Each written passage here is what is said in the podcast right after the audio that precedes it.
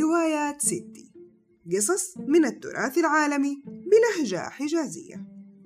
من إعداد وتقديم مروة وليد إخراج صابرين الجبرتي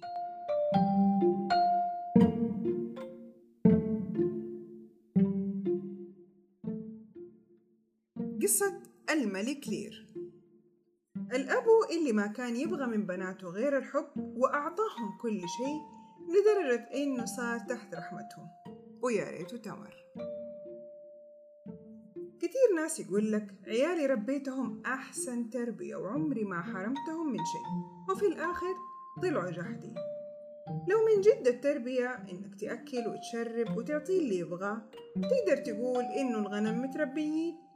ويقول المثل يا مدلع ولدك يا شاقيه بكرة تحتاجه وما تلاقي الملك لير الغلبان ما قصر مع بناته. أظن لو إنه جاب لهم مرة أبو ورتهم إن الله حق ما كان عملوا فيه اللي عملوه.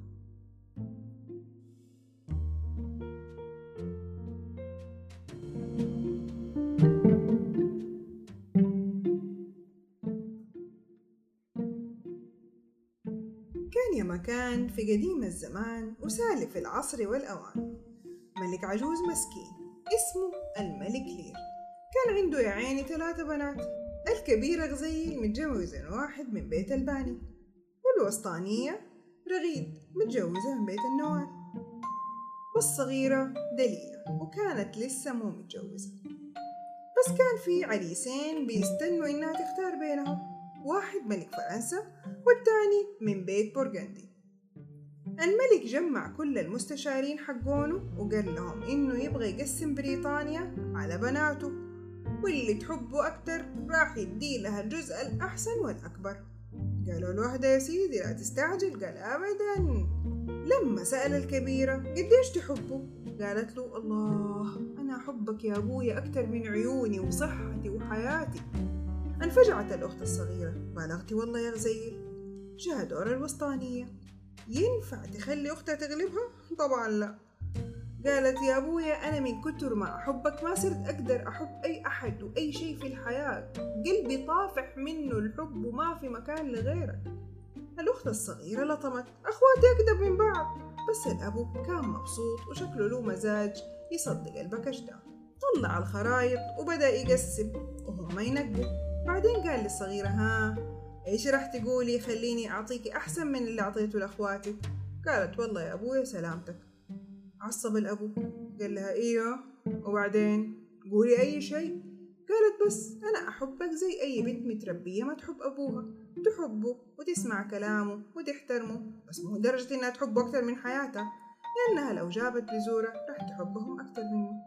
الأبو ولع ما عجبه الكلام ولا نزل له من زور وطرد البنت وأعطى نصيبها لأخواتها وصاروا الأختين الكبيرة والوسطانية يحكموا بريطانيا والأبو بقي بالاسم بس ومعاه مية فارس يحموه ويخدموه ومن ذا الكلام.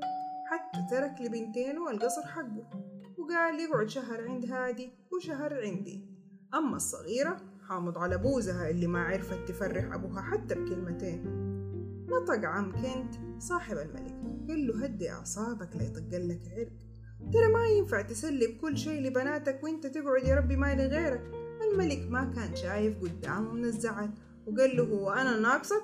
أمشي من قدامي ولا أشوفك في البلد دي. وإن عدت عليك ستة أيام وما فارقت أتشاهد على روحك. بعدين نادى الملك خطاب البنت الصغيرة وقال لهم البنت العاقة دي أنا طردتها وحرمتها من الميراث. أحد فيكم يبغى يشيلها ويفكني من وجهها؟ البرغندي سحب نفسه. وأما ملك فرنسا لما سمع القصة قال والله أنا أتشرف بيها. وراح أخليها ملكة فرنسا قال الملك روحوا الاثنين الله لا يردكم. وهي خارجة دليلة قالت لأخواتها بالله انتبهوا لأبونا قالوا لها طيب تلاهي وفارقينا. وقعدوا يضحكوا. وراحوا عشان يخططوا كيف يزحلقوا أبوهم عشان لا يعمل لهم وجع رأس. في نفس الوقت كان في واحد عاق تاني قاعد يدبر لأبوه مصيبة. العم أبو مختار برضو صاحب الملك لير عنده ولدين. واحد اسمه مختار وهو الكبير العاقل الكامل والتاني أيمن. ولد الشغالة. لا من جد ولد الشغالة مو احتقار هذه الحقيقة. طبعا الغيرة كانت قاتلة من أخوه الكبير فقرر يتخلص منه عشان يورث الأب لوحده. قام كتب رسالة على أساس إنه أخوه هو اللي كاتبها. مكتوب فيها يلا نقتل أبويا. ووقعها باسم مختار. بعدين قعد يعمل نفسه بيقرأ الرسالة ولما جاء الأبو عمل كأنه بيدسها وما يبغى يشوفها. وهي أبويا أنت شفتني؟ أنت عرفت؟ أنا ما كنت أبغاك تعرف. لا يا راجل. المهم زعل الأبو وتأثر. هي دي آخر تربيتي فيك يا مختار؟ مختار وقتها كان برا وداري عن الدنيا ولما رجع استقبله أخوه وقال له أشرد مدري أبوك يشبه قالب عليك ولو شافك راح يشرب من دمك. أنت روح اندس وأنا أحاول أصلح بينكم وشرد الغلبان ما يدري فين يروح أما الملك لير بعد ما قسم البلد بين بنتينه راح يقعد أول شهر هو والمية فارس حقونه عند غزائيل طبعا هي وأختها كانوا متفقين إنهم يطفشوه عشان يعرف إنه ما عاد له كلمة في البلد. وصد غزيل الخدم حقونها إنه يقلوا أدبهم على أبوها واللي معاه وإيش ما طلبوا ما يردوا عليهم ولا يعطوهم وجه. طبعا ما كذبوا خبر. راجع الملك لير من الصيد تعبان يبغى لقمة. ما في. يبغى يرتاح. ما في. ياهو فين الناس؟ ما حد طالع في وجهه. وهو بيستنى جاله رجال كبير قال له ممكن تشغلني عندك؟ قال له طيب. وتري صاحبه عم كنت ما هان عليه يسيبه لأنه قلبه كان قارصه وحاسس إنه البنات ما راح يجيبوها البر شويتين دخل كبير الخدم حق غزير ورد على الملك بجفاصة. إلا عم كنت هزقوه وعرفوا مقامه كويس. والصراحة الملك لير انبسط منه. في دخلة مين؟ غزيل داخلة بشرها والبوس شبرين. سألها أبوها إيش بك؟ قالت له فرسانك معفنين وهمج وقليلين أدب وأنا ماني قادرة أتحملهم. أنت لازم تمشي نصهم ولا ترى أنا اللي راح أطردهم بنفسي. الملك ما كان قادر يصدق يا عيني. معقولة أنت بنتي؟ سود الله وجهك. الله لا يشتكر لك أنا عندي بنت تانية أروح لها وما أبغى من وجهك شيء. وهو خارج شافوا زوج بنته اللي يا عيني ما كان داري عن شيء. قال له بدري يا عمي فين رايح؟ قال له اخص على غزيل قليلة الرباية. راح الآدمي لمرته غزيل قال لها استحيل وشك أحد كده يعمل في أبوه؟ قالت له ما راح يودينا ورا إلا الطيبة اللي أنت فيها. طنشته وراحت أرسلت كبير الخدم حقها يبلغ رغيد إنها تكمل الخطة اللي اتفقوا عليها. وصلت رسالتين لرغيد واحدة من غزيل واحدة من أبوها. قاموا راحوا هي وجوزها لعم أبو مختار عشان يستشيروه. والمراسيل مستنيين وهم بيستنوا الضارب. قامت رغيد حبست مرسول أبوها في قفص وعلقته على باب قصر أبو مختار. لما وصل الملك على قصر أبو مختار أول ما ضرب بعينه لقى مرسوله محبوس. دخل يكلم بنته وجوزها ما رضوا يقابلوه بحجة إنهم جايين من سفر وتعبانين حاول الملك يمسك نفسه. تاني يوم لما تعطفوا عليه ووروه خلقهم هو لسه يبغى يحكيهم إيش عملت غزيل قاطعته رغيب شوف يا أبويا أنت جيتني على غير ميعاد. أنا أشوف إنك تروح لغزيل وتعتذر لها قال لها كيف أنت بتستهبلي؟ قالت والله هو ده الحق كفاية إنها متحملتك. وشويتين جات على السيرة والأبو كان حيتجنن لما شافهم أخذين بعض بالحضن وراحوا سابوه وهم ماشيين قالوا له أسمع الكلام يا أبويا واقعد بأدبك ومشي نص الفرسان قال لهم كيف؟ فين يروحوا؟ قالت غزيل أنت حر هذا اللي عندي. قال لها خلاص أنا راح أجلس عند رغيد قالت له والله يحييك بس تخلي معاك بس خمسة وعشرين من فرسانك قال أنا اللي حطيت رقبتي في ايديكم يا بنات الايه حسبي الله عليكم من بنات اي والله. قال على كده أروح اقعد عند غزيل أرحم. خمسين أحسن من خمسة وعشرين. قالت له غزيل وأنت تحتاج خمسة وعشرين ولا خمسة ولا حتى خمسة؟ في إيه يا حسرة؟ قالت رغيد حتى واحد كتير وما راح تحتاجه. الراجل مسك نفسه بالقوة عشان لا يبكي. قال لها لو البشر يكتفوا بحاجاتهم الأساسية إيش يفرقوا عن الحيوانات؟ وقاموا هو يهدد إنه مدري إيش يبغى يعمل. خلاص يا لير راحت عليك. أنت اللي جبته لنفسك. خلاص. خرج الملك من عندهم. ومع إنه الجو كان برد ومطر وحالة قال جوز رغيد قفل الباب وراه ولا تنسى ترمي قلة. مشي في الشوارع وهو مو لاقي مكان يلمه. بعد شوية لحقوا أبو مختار عشان ينبهوا إنه بناته ناويين يقتلوه. وأحسن لو يروح مدينة تانية اسمها دوفر على البحر لأنه بنته دليلة وجوزها ملك فرنسا جو عشان يجيبوا حق الملك لير رجع أبو مختار على قصره لقى ولده أيمن كشف الخطة وراح فتن على أبوه عند رغيد وجوزها. جوز رغيد مسكه وخرب له عيونه الاثنين.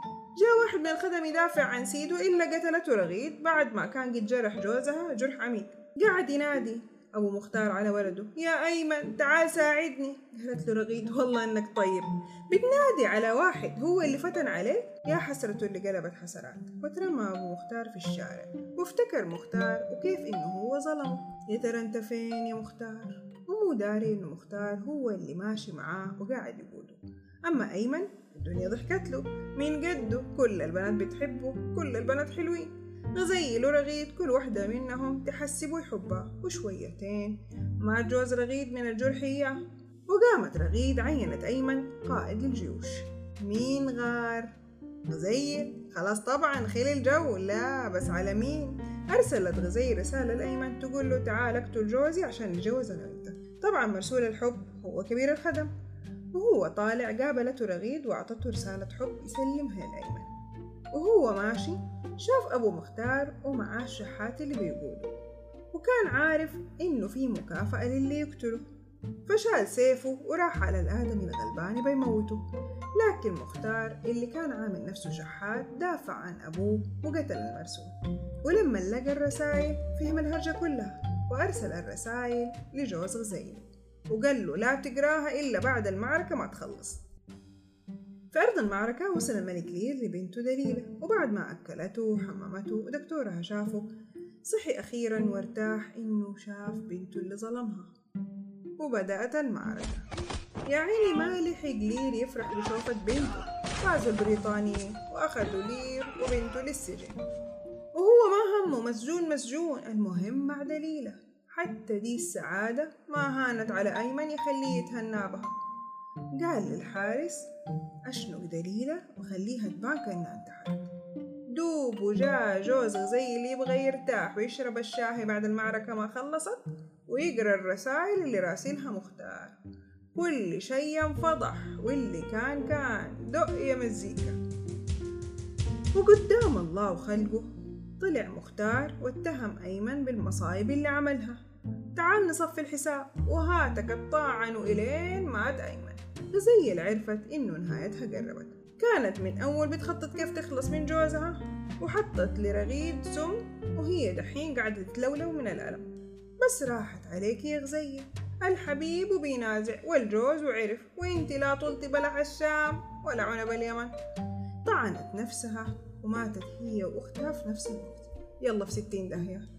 أيمن وهو بينازع آخر كلمة قالها ترى أنا رسلت واحد يقتل دليلة في سجنها مرة يعني الضمير اللي مقطع بعضه دوب واللي صحي راحوا على السجن يبغوا يلحقوها لقوها قيدها ماتت.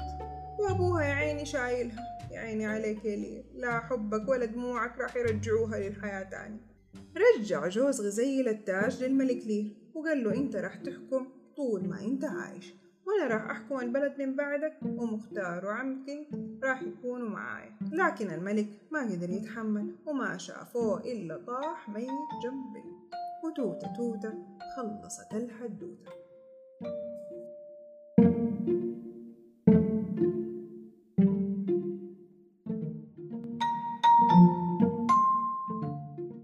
العبرة من القصة. أحيانا الشخص اللي يحبنا من جد نسترخص حبه. لأنه مضمون وعارفين إنه مهما عملنا راح يسامح. أما اللي يعمل علينا حركات ويبيع لنا الكلام هو ده اللي نشتريه ونبيعه اللي يحبنا.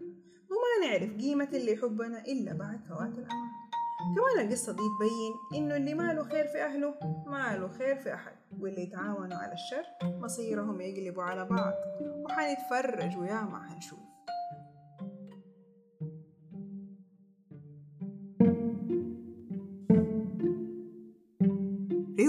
روايات ستي قصص من التراث العالمي بلهجة حجازية. من إعداد وتقديم مروة وليد إخراج صابرين الجبرتي